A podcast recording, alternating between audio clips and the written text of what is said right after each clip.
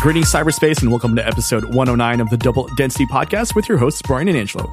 Double Density, your home to tech tales and paranormal primers. Now, first things first, Angelo, I have a bit of an admission to make to you. And this is not a bit. This is not some kind of setup at all. Um, do you remember earlier today when I told you I was going to the optometrist and you said, make sure you can see for our show tonight? Uh, they dilated my pupils. I'm still pretty blind. So at least for the first half, you might have to guide me. Um, my fiance laughed at me when I had mentioned the fact that they had to do some extra tests and things. So she's like, "Are you able to do this?" And I said, "I think so." So I guess we'll see how this works. I've had my eyes dilated once, and it's uh, it's quite the experience. And I remember that happening, and then going home and playing Metal Gear Solid Three uh, Snake Whoa. Eater. It was Yes. a really weird experience. That's where I'm at right now. Like all of the cars coming at me when I was coming home just confused me. All the bright lights.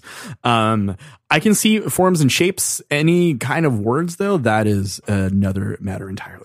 so uh, our show notes are kind of like burning a hole in your face They're blocks right Oh, now. Great. So you, can you see me highlighting everything like that?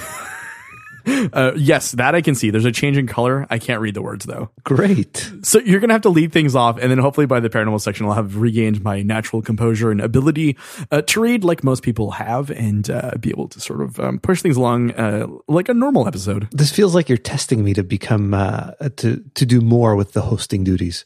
I wish that were the case. It's just a, practicality. Yeah, you have the radio voice. I'm the color commentary. So, but this time around, you're going to be leading us off uh, into different topics. I can kind of see the words. Uh, I'm going to let you do the first one, and then I'll try and do the second one if that works. Well, the first thing we wanted to talk about is uh, that there is something up with ransomware and the companies that are supposed to protect you from them. So I don't know if I've told this story on the podcast, but my old employer, uh, pretty much right after I left, got held for ransom, um, and then they demanded to be paid in Bitcoin. Um, and uh, because of the shoddy infrastructure, it was a small company. There weren't a lot of like, uh, you know, uh, top of mind security kind of thoughts going on there. So uh, it was very, very easy to sort of uh, steal the entire contents of different servers and lock them away. Had he taken a USB key out of some sort of like fishbowl, It I legitimately would not surprise me if that happened. just some random thing in a little shop? Well, with the number of vendors and guests and things like that coming in and out of the office and, uh, you know, giving us gifts and things like that, it would not surprise me if one of them was carrying some kind of, uh, I'm going to use an old school term here, Trojan horse. Yeah, well, we all know that that's like the worst thing you could do is uh, always avoid using free USB sticks. They're rarely free. I, it's kind of analogous to me if like, you know, don't stick random things you found on the street in your mouth, right? Yeah, the funniest thing would be a security company giving out uh, USB sticks as like a test. Uh, but yeah, getting back to the article at hand. So this is a ProPublica article that is very, very long, but very, very interesting about how a lot of these data recovery companies um, uh, proclaim themselves to be, you know, code breakers and ability to sort of like uh, break the algorithms that originally locked up this data. But the dark, dirty secret is a lot of these firms just pay uh, these hackers and then sort of like amp up the price. So let's say, you know, if these hackers are trying to charge you like $8,000, they'll say, we'll do it for 12 and then pocket the four. That's how you make money, Brian. That's how things work. It's pretty amazing that they actually get away with this and companies still pay them. It's like they're like a weird sort of middleman. What I really enjoyed about the middle of the article is where one of the firms was explaining that they kind of got on friendlier terms with some of the hackers, so they were able to sort of like elongate the, um, uh, you know, the time in which the money was supposed to be paid, or in some cases even reduced the price of some of these ransoms. At this point, they basically go into business with each other. You know, it wouldn't shock me if it comes out that they're all working together at this point. The way it was going, the inference was there, but there were no clear links. So I think we need to include the word allegedly there, firstly. And then, um, yeah, it's like they're the middlemen. And then some of these firms on their websites were, you know, proud to display the fact that they were able to do this, but really they would just turn around, and, you know, 48 hours into any ordeal and sort of say, like, how much is your price and how do you want it? Well, I have a bit of an analogy here. Um, you know how like the overuse of antibiotics is making bacteria stronger and rendering antibiotics like useless? Yes. Well, by these security firms just paying out, then won't the ransom just start going up and up and up, and then you kind of can't do anything about it anymore? I kind of feel like this this weird space where like it almost it does become a monopoly, right? It does become like an end to end kind of grift. You just the next thing you find out is like security firm buys out Russian ransomware firm. like that's the thing too is that within the article they were raising the question of like you know government intervention. Is this really collusion? It kind of reads like it is at one point. Definitely. If well if they're charging a certain amount and then reducing the fee that they have to pay the ransom and then not telling the company that they're charging this fee to well yeah they're and they're basically not doing anything right? They talk about having these algorithms and all this stuff. They just basically have one algorithm and it's like press the pay button yeah, and that's literally what it is a lot of the time. So I feel like they have uh, two things working for them. One, a very frustrated customer who's not necessarily tech savvy, um, or in certain instances, um, security professionals who were scared that their own uh, infrastructures were compromised, right? Yeah, and they don't know where to go with this other than, well, we might as well just pay and not do anything else. You don't want to rock the boat with ransomware people and then actually make them target you as well. That'd be funny yeah. if one of these companies gets held up for ransomware. And that's the kind of the second point I'm going to make, right? So the first point is is scared customers, but then also like inability to know where to buy Bitcoin. I, I wouldn't know actually where to buy Bitcoin. Do you know? There's there a uh, Bitcoin uh, store? I mean, there's like digital traders and stuff in like marketplaces. I guess I could Google it, but off the top of my head, I don't know. Like I could Google, I get, I go buy money at the bank. Yeah, you could. There's a, a lot of like a uh, different kind of um, uh, websites that explain this. So there's like exchanges and stuff that you can buy on there, right? So what you do is you create a virtual wallet based on whatever your currency is, and then you buy based on that. Yeah, uh, I don't know. I'm very old fashioned, I guess. I just I just pay everything in cash. yeah, all of your ransom demands everything. and burlap sacks. I send I send bags of money to Amazon when I buy things. I wish I wish there was like a carry pigeon with like a hundred dollar note in its like foot that it just you know yeah, or the pouch that has like the big dollar sign on it. I would love, love, love to just look up in the sky and be like, that that is Angelo's money bird right there. It's in the cloud. He got held at ransom. My money's in the cloud.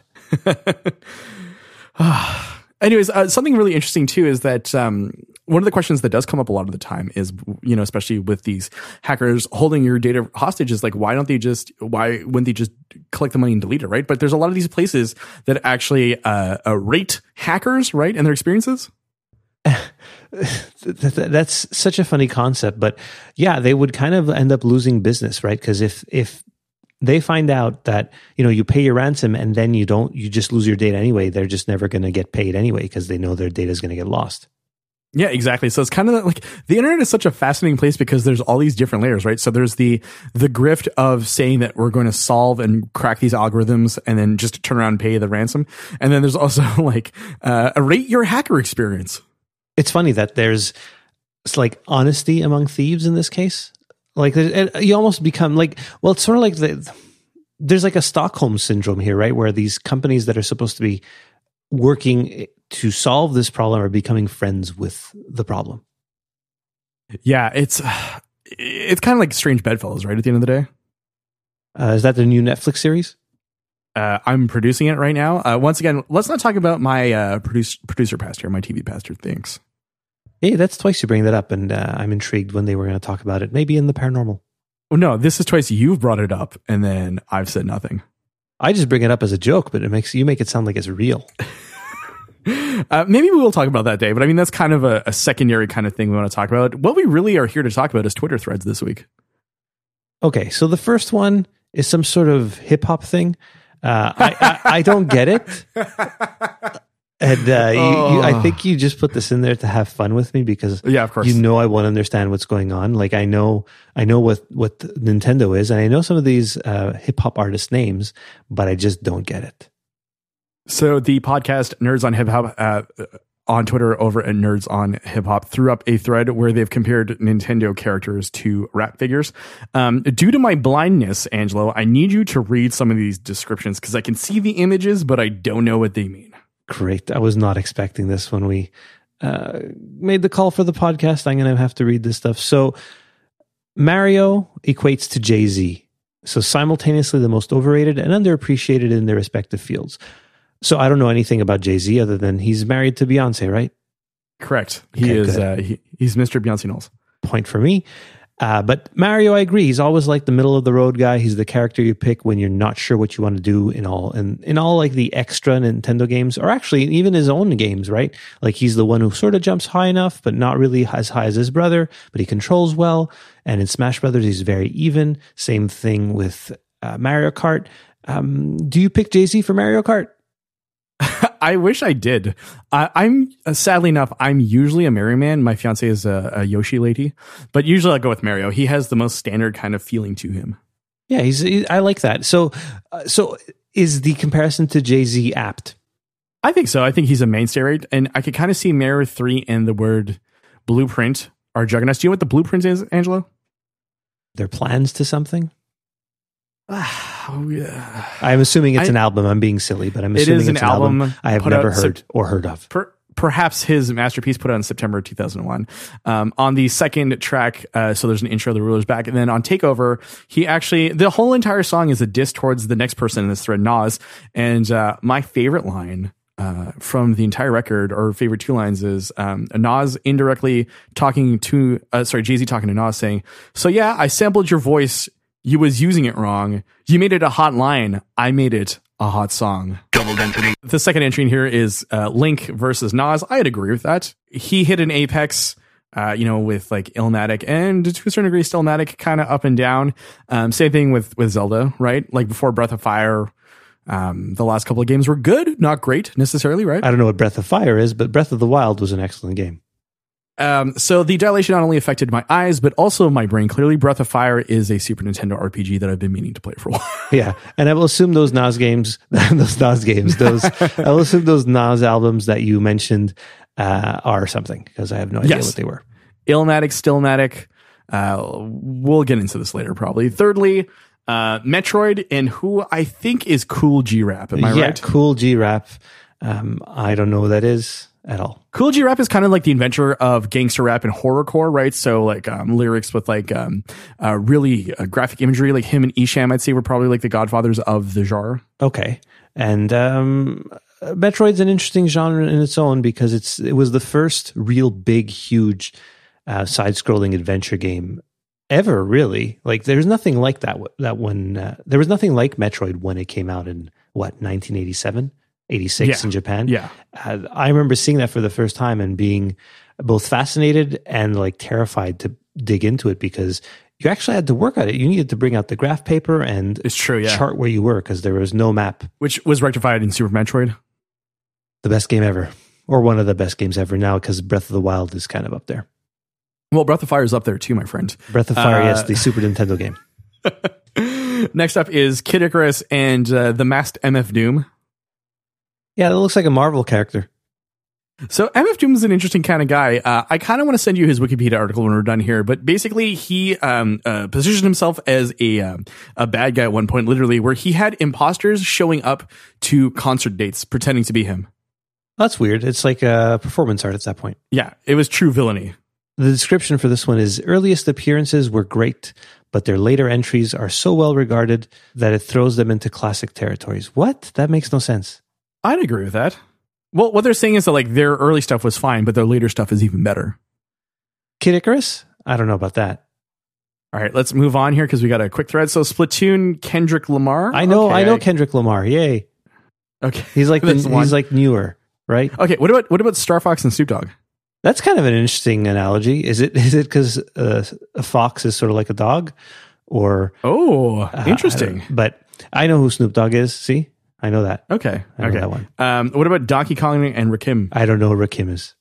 Really, children's story? You don't know Lodi Dodi? No, okay. No, not at all. All right. Uh, Fire Emblem and Kanye West. As That a Fire is Emblem fan, I take offense to this because Kanye West. Uh, very interesting. Yeah. I actually kind of super agree with that one. really, I don't know. Uh, yeah, Fire Emblem is a weird series, I guess, and Kanye West is a weird person, so maybe that works. True. Uh, well, I think the point, from what I remember, is that they're saying that their fan base was kind of uh, uh, uh, passionate. Would be a, a good word to use. Yeah. Well, Kanye was mean to Taylor, so I'm not happy about that. Yeah, yeah, yeah. Uh, so continue on. Kirby, Will Smith. I agree with. Yeah, this makes so much sense to me. Uh, have you heard Will Smith's Aladdin song, like the uh, the end credit song No, I've not. with DJ Khaled? Okay, um, this one is particularly uh, my favorite one. It's Yoshi and Drake. Considered soft, but has, standing power. I agree with that. I mean, he is uh, Canada's best selling uh, rap artist, right? Yeah, and Yoshi's Canada's uh, dinosaur. Yeah, uh, Pokemon, and I do believe that's the Wu Tang Clan. It is, yeah. That's uh, who would Pikachu be? Oh, Pikachu RZA? definitely. That's the only one I know, actually. So The RZA or the GZA. Um, do you listen to the Wu Tang Clan? no, not at all. Okay, perfect. And then, and then Pikmin Chance the Rapper. So for those who know Chance the Rapper, this is very, very apt. They even kind of look alike. I guess Olimar sort of looks like that. Yeah. Huh. Interesting. This very this is very very strange. I, uh, Xenoblade I don't know well at all. Uh, don't know who Rapsody is either. Uh, Star Tropics. Wow, they're really digging the bottom of the barrel in terms of Nintendo franchises that lasted So- what two games in this case. The funny thing is that this is very apt because Jay Electronica came out with Exhibit C years and years ago, and everyone was like, he's the best rapper of all time. This is amazing, blah, blah, blah. And then he fell in with billionaires. Okay, and there you go. Look, it's like almost like neither ever existed, and that makes total sense. Yeah, so uh, uh, I'm gonna try and link you to Jay Electronica's history because it's hilarious. Uh, he like people are still waiting for him to put an album out uh, like seven years later, eight years later. And Game and Watch. I don't know who Kool Herc is. Kool Herc is kind of like a like an early uh, pioneer of the genre, so I agree with the Game and Watch comparison. Okay, uh, Rhythm Heaven, Missy Elliott. Yeah, I mean uh, it's all about rhythm and energy, and uh, you know having fun and uh, moving quickly. So I do agree with both of those, and I think the final, yeah, it is the final one, Earthbound, and then so Ness from Earthbound, and then the Notorious B.I.G. So uh, Yeah, we'll never I- get another uh, Notorious B.I.G. album, and we won't get another Earthbound either. there we go, right? Except, except if like Mother, the Mother series ever comes to to North America. Okay, so that made a, to, a lot more sense to me than I actually thought it would. With Yeah, you so a lot of guiding me through it more Right. so than when I initially looked at it. Thank you for your assistance. Thank you for listening, Angelo. This is very important. I feel like this is cultural learning for you. It is. Well, there's more cultural learning coming up.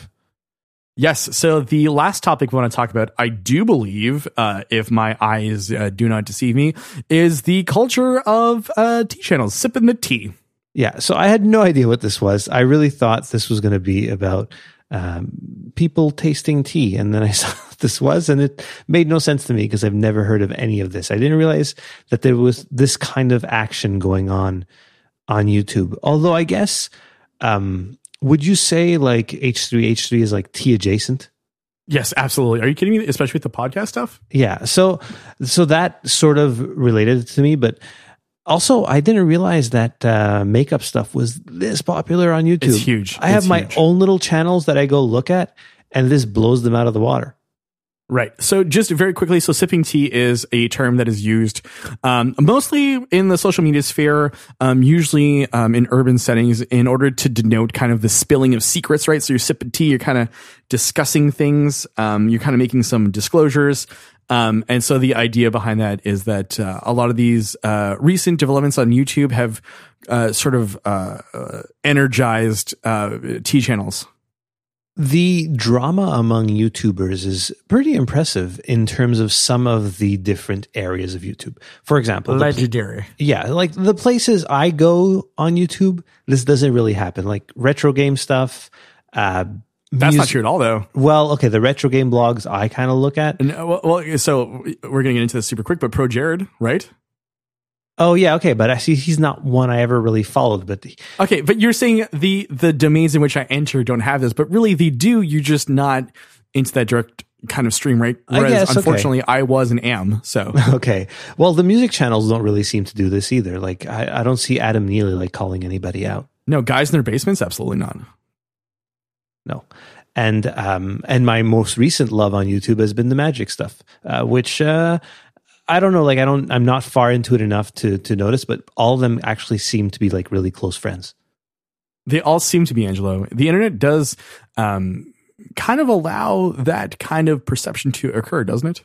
Are we gonna start like drama amongst like uh, podcasters we know? Do you want to start? No, not that? at all. I'm just saying, like the idea, like once again, like we keep continue talking about perception being the whole identity on social media and on YouTube, right? So the idea that these people seem to be friendly is kind of interesting, right? Like for example, like I was majorly interested in the Pro Jared stuff a couple of weeks ago because I had I was you know one of his first fifty or sixty thousand subscribers from you know seven eight years ago.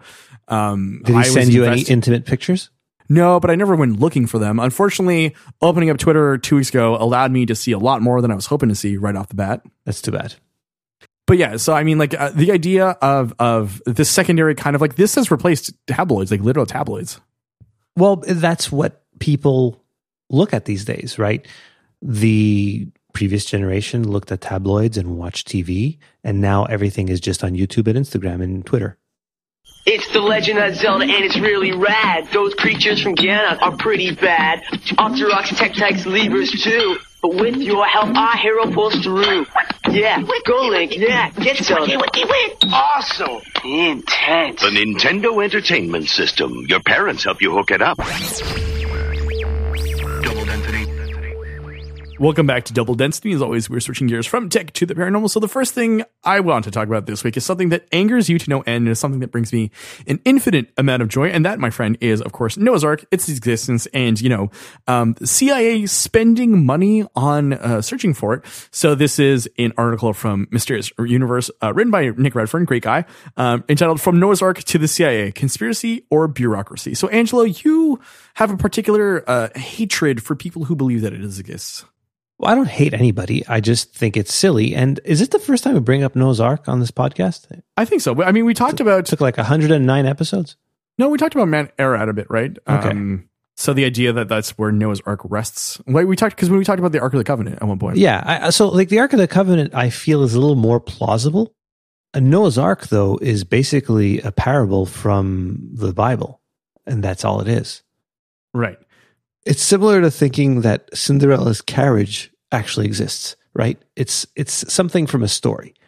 The last thing I heard about Noah's Ark was like a number of years ago when an actress from Baywatch like got hurt trying to climb Mount Ararat to find it. Wait, what? Yes. Uh, Uh, could, so- could you unpack this a bit? Well, like, before we go any further, I, I I know nothing about this. Could you please elucidate me? Okay, this? so there's an actress named Donna D'Errico. She was on Baywatch, and she got hurt on a mountain in Turkey while looking for Noah's Ark, so Mount Ararat. And um, yeah, she she she was sort of worried that uh, she might get kidnapped and all kinds of things, so she kind of stopped looking for it. But uh, yeah, that's the last thing I heard. And she back then when this happened, she was insisting that her her search for it was based in science and also faith. But no, there's no science with uh, Noah's Ark. The Earth did not flood, uh, and uh, there wasn't a dude who put every animal on a boat. that sounds very exhausting. And impossible. Well, Perhaps. Um, so uh, They kind would have eaten each other, Brian.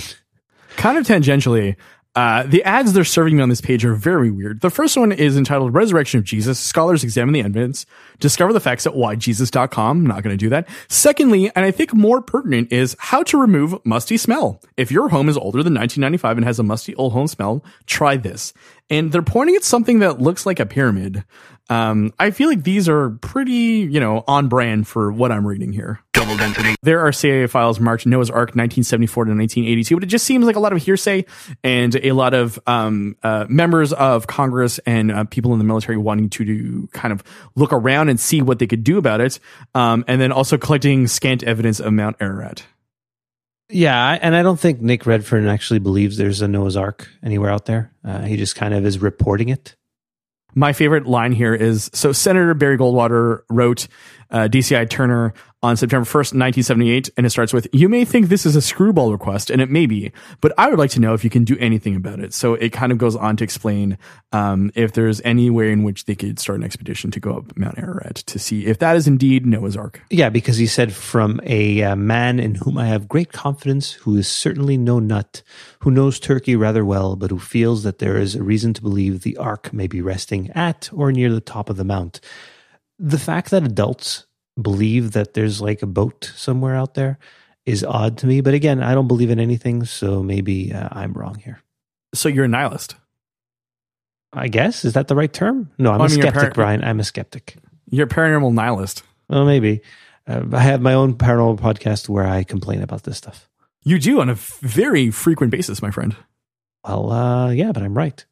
I think you may need to take a trip on Cinderella's carriage in order to sort of explore uh, what's going on in the world. Anyways, it's an interesting article. I would suggest reading it, if only to read um, the sort of like bureaucracy that happens behind a lot of like the weirder stuff, right? So, um, for sure, I think this is much more amplified with regards to you know alien life, UFO culture. The uh, files the CIA must have must be gigantic in terms of uh, correspondences in between uh, you know members of government and then uh, the different military branches. And what what what's your take on why the CIA would be so interested in this? Like, what's the use? I don't know. Maybe you know, there's that whole idea of like, oh, we can turn anything into a biological weapon, right? So the idea that like we can weaponize Noah's Ark somehow. You know, all of the slivers of wood used to make the Ark are actually imbued with a special power. Well, okay, I guess. I mean, like, like, listen, I, I don't particularly believe in this, but if if you want to know like an answer to it, that would be it for me. The, the thing I find odd is like it's okay. It's on top of a mountain. It's 2019. We send things to space all the time. Just fly something up there. I would agree with you. Get some drones up. Yeah, like don't don't send poor Donna D'Errico up there and like she's gonna get motion. she's gonna get. Are you trying to say the. CIA is do- doing this? Yeah. The CIA is like, Donna, listen, you're our last refuge, our last hope. You're going up there. I don't care. She's like a sleeper agent for the CIA. That's what she was doing all this time on Baywatch. I would love the idea. No, no, no, no. So I, it's post Baywatch, right? So you line up your B and your C list actors and you're like, hey, you're not working. Would you like to earn a living wage? Uh, it's sort of like uh, what's his name? The guy who had like game shows, but also was a CIA agent. So are you, are you talking about some what Chris Barris or whatever the guy? Uh, so the movie with Sam Rockwell, Yeah, Chuck Barris. Chuck Barris. Chuck Barris. That's it. Okay, yeah. or Tim Chuck Ferriss.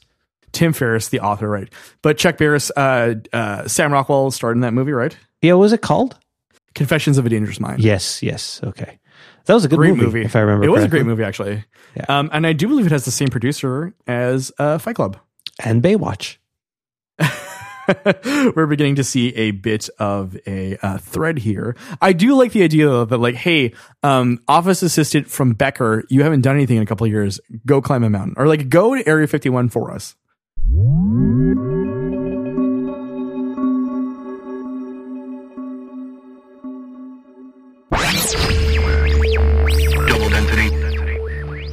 So I found a Reddit thread from a couple of days ago that made me really laugh. And as soon as I saw this, and I was like, this is prime kind of like Angelo fodder. So it's from the UFO subreddit and is entitled, How Would You Avoid Seeming Like a UFO Nut and Losing Credibility When Trying to Report a UFO Sighting? Angelo, uh, a lot of good tips, a lot of horrible tips in here. yeah. You know, it's like, why would you even want to report it? It's not like whoever you report it to can do anything about it, which I guess is true. But uh, yeah. look, people feel the need when they see something odd to share it, right? This we witnessed this a few weeks ago when we played those 911 calls when that UFO was flying over Lake Michigan, right? And people want to report it and you heard in those calls how reluctant they were to report it. Like a lot of them start with, you know, I'm not crazy or anything or any or you know this must, might sound weird, but and then they report something, right?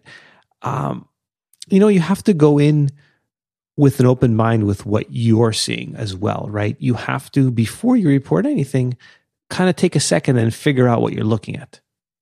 Yeah, some of the best evidence, uh, some of the best suggestions here include uh, don't make up stuff, don't exaggerate, try every possible theory to prove it's not aliens. If the only thing left is aliens, then so be it. Is this you? Did you post this? no, uh, that's not my username.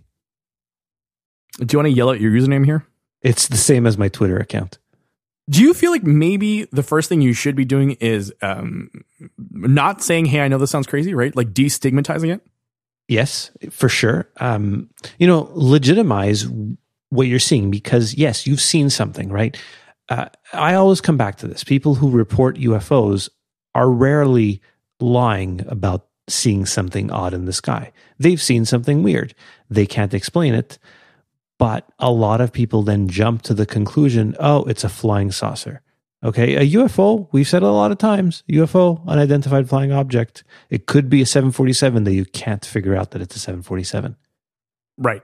I I do think, and I agree with you that people who have seen something believe they've seen something. Right. So like to say, "Hey, I've seen a UFO," isn't that kind of crazy? I mean, if you're to elaborate and say, "I was taken on a ship, I was taken Ah. to Venus, I had a great time, I Start came back." pulling a Billy Meier. yes, exactly. Uh, that's a different case entirely. But to just say you've seen something you're not sure of and you want to let people know, uh, especially people in places of authority, I think that we need to dis- destigmatize a lot of this, right? As someone who wants to rationally approach the subject. Exactly. Well, like, look, when I was in Cuba, I saw that weird thing in the sky, right? And uh, I took some time to figure out what it was. And we kind of narrowed it down to uh, whatever we said it was. I can't remember what it was called, but it was like that light shimmering in the sky. And you have to kind of take your time with these things and not jump to a conclusion. My advice was the same as the other one, right? Like, don't exaggerate. Uh, don't mistake parked cars for giant spaceships. Um, you know, take your time. Look at it directly and not through the lens of a camera or your phone. That doesn't help. And always like take a second, take a step back and look at what you're seeing and try to figure it out. Have you ever like the sky itself plays tricks on you? Have you ever seen like an airplane in the sky and you're in a car and the airplane seems to not be moving and just floating in the sky? Absolutely.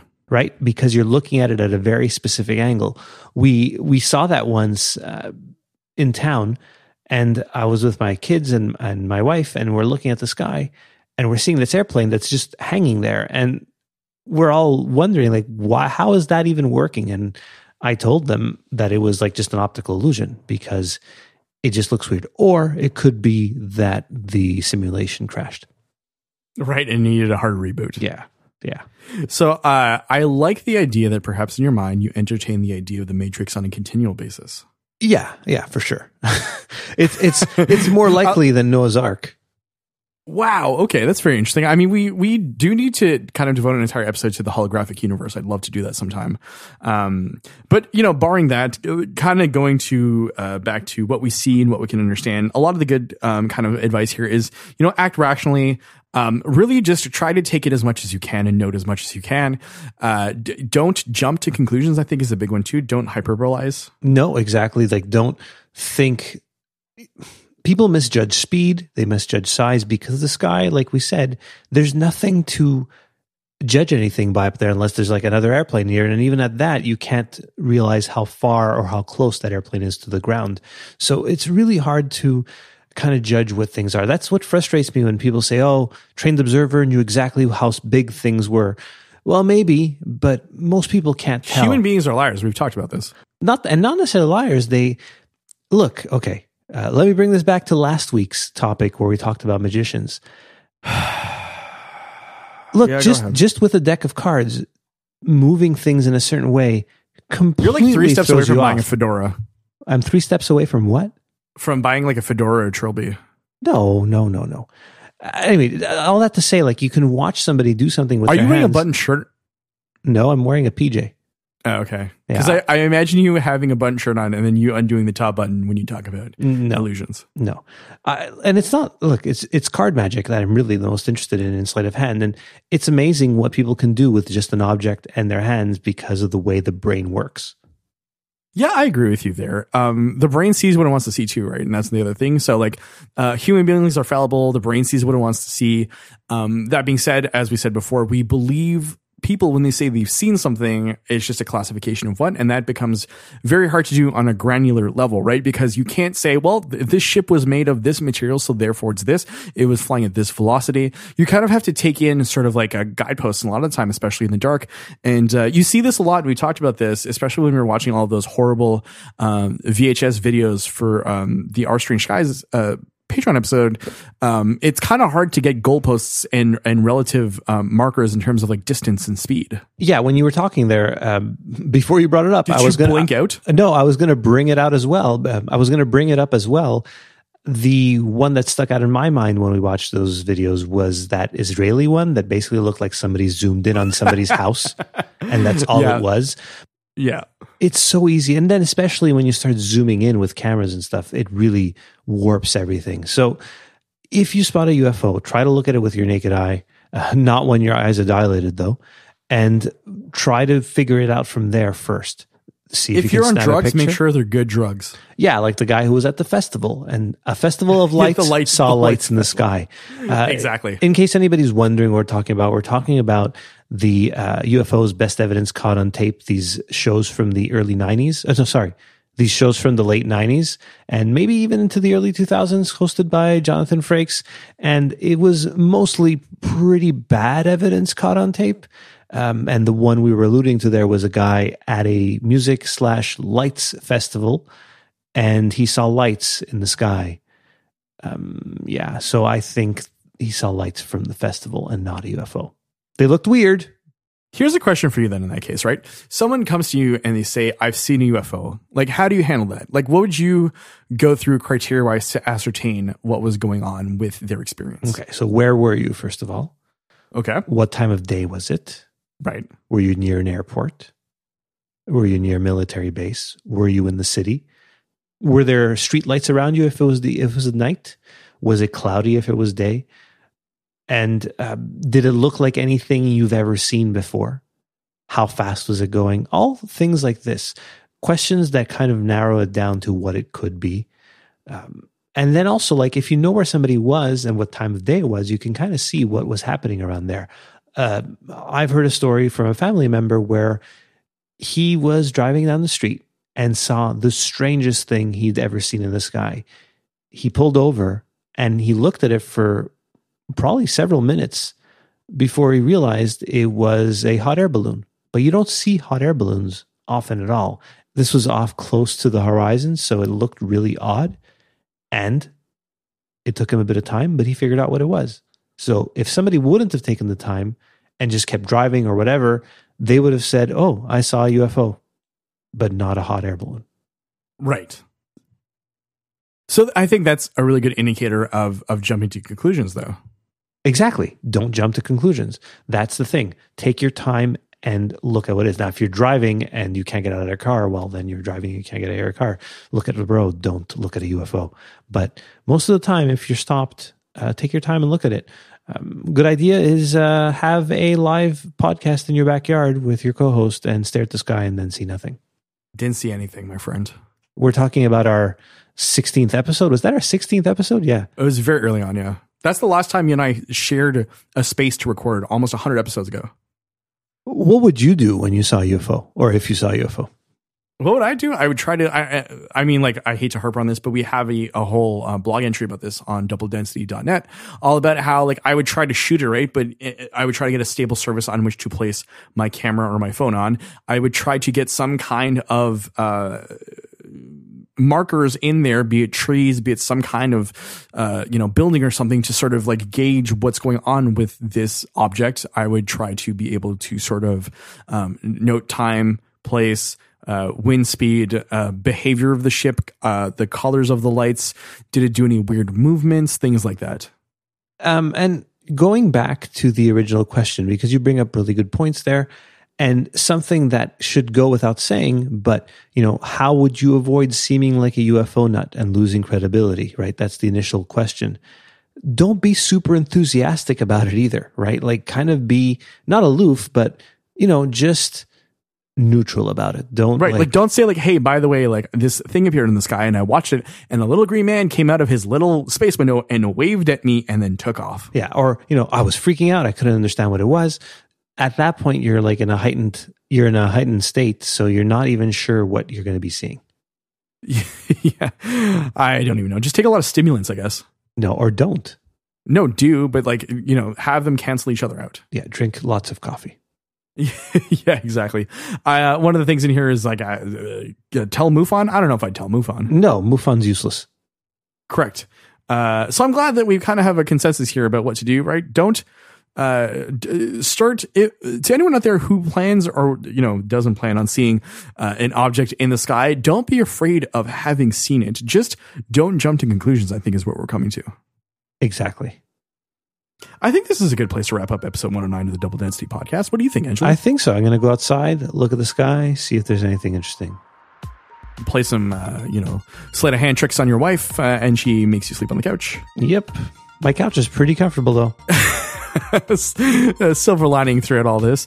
Uh, next episode, though, we, we in theory have a really interesting guest, which we won't name here in case it doesn't end up working out. Uh, but suffice it to say, it's going to be interesting. Uh, so tune in next week for something a little bit different, something a little special. Uh, but in the meantime, we also want to say tune in next week as I also regain my level of vision and truly deliver a tour de force. Before I forget, you can go ahead and find us at different places on the internet. That includes Twitter at double underscore density, Instagram over at double density podcast, and also head over to double density.net. You can click on the contact button. You can also fill out the form. You can also email us at double density podcast at gmail.com. If you like what you hear, Angela, I'm going to do the pitch right now. You can go ahead and subscribe to us. We drop new episodes every Wednesday. Yes. And you can also rate us in the uh, iTunes store or the Apple Podcast store or whatever you call it. Because maybe that does something, but we're still not sure if it does. Pursuant to last week's homework, please, guys, use all your devices. Look up Double Density Podcast. Let us bring Double Density to the top of the Google rankings. That's where we want to be. Yeah, we definitely want to be there. By the way, I did that on my phone with, uh, you know, on and off my Wi Fi. I tried so much. You did. Good job. Thank you. And I hope everyone out there is doing that too. So, Angela, I will see you next week, my friend. See you next week.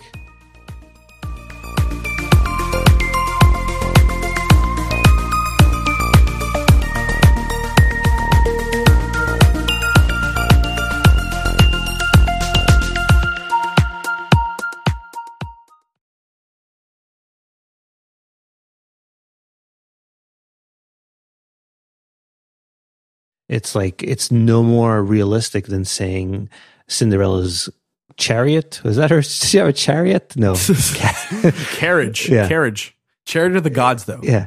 It's similar to saying like Cinderella's chariot existed. It just keeps saying chariot. Hold on, hold on. It's similar to oh, I don't know. It's similar to saying like Cinderella. Forget it. Oh, hold on. Oh my god, you're just listening patiently. Uh, oh boy, hold on. I can't. Are you drunk? Yeah. It's similar to thinking like Cinderella.